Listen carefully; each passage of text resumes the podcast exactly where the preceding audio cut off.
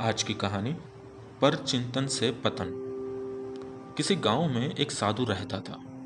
साधु की कुटिया के सामने एक कसाई रहता था, जिसे देखकर साधु मन ही मन उस पर क्रोधित होता था, तथा उससे घृणा करता था। हर समय साधु कसाई के अवगुणों को ही देखता था एवं स्मृति में लाता था और यहाँ वहाँ वर्णन करता था। कसाई कितनी बकरियाँ काटता है, ये भी गिनता रहता था। उसकी दुकान पर मांस खरीदने के लिए आने वालों की संख्या भी गिनता रहता था। वो कसाई के साथ साथ मांस खरीदने वालों की से भी घृणा करने लगा।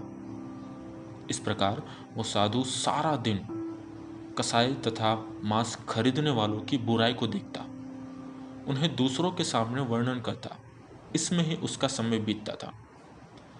समय अनुसार साधु और कसाई दोनों की मृत्यु हो गई। जब दोनों धर्मराज के पास पहुँचे तो धर्मराज ने दोनों को अपने अपने कर्मों का वर्णन करने को कहा। तब कसाई बोला, मालिक, मैं जात का कसाई था। बकरा काटना मेरा धंधा था। मेरी रोजी रोटी थी।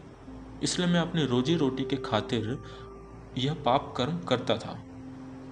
पाप कर्मों के लिए मैं ईश्वर से क्षमा माँगता था। दान, पुण्य आदि भी करता था। फिर धर्मराज ने साधु से पूछा, अब तुम अपने कर्मों का वर्णन करो। धर्मराज के सवाल के जवाब में साधु बोला, ये कसाई दिन में कम से कम दस पंद्रह बकरियाँ काटता था, जिससे पचास साठ व्यक्ति जो फलाना फलाना है खरीदने आते थे। ये सब पापी है, ये सब नर्क के हकदार है। ये सुनकर धर्मराज बोले, मैंने तुमसे केवल तुम्हारे अपने ही कर्मों का वर्णन करने को कहा है, न कि दूसरों के कर्मों का। क्योंकि तुमने सारा जीवन दूसरों के अवगुणों को देखने और वर्णन करने में ही बिताया। कभी अपने कर्मों का ख्याल भी नहीं किया कि मैं क्या कर रहा हूँ।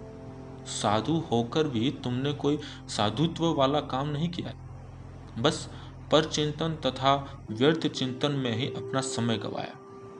तुमसे तो वो कसाई अच्छा जो कुछ समय प्रभु चिंतन में गुजारता था, वह अपने पापों के लिए ईश्वर से क्षमा माँगता था।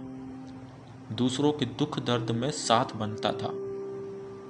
परंतु तुमने साधु होकर भी सिवाय पर चिंतन के कुछ भी नहीं किया।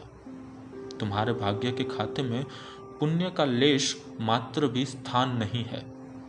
बस पाप ही पाप है। इसलिए कहा भी जाता है कि पर चिंतन छोड़, स्वचिंतन एवं शुभ कामना करो। शुभ कामना, शुभ भावना, उत्तम सेवा का आधार है। पर चिंतन से पतन।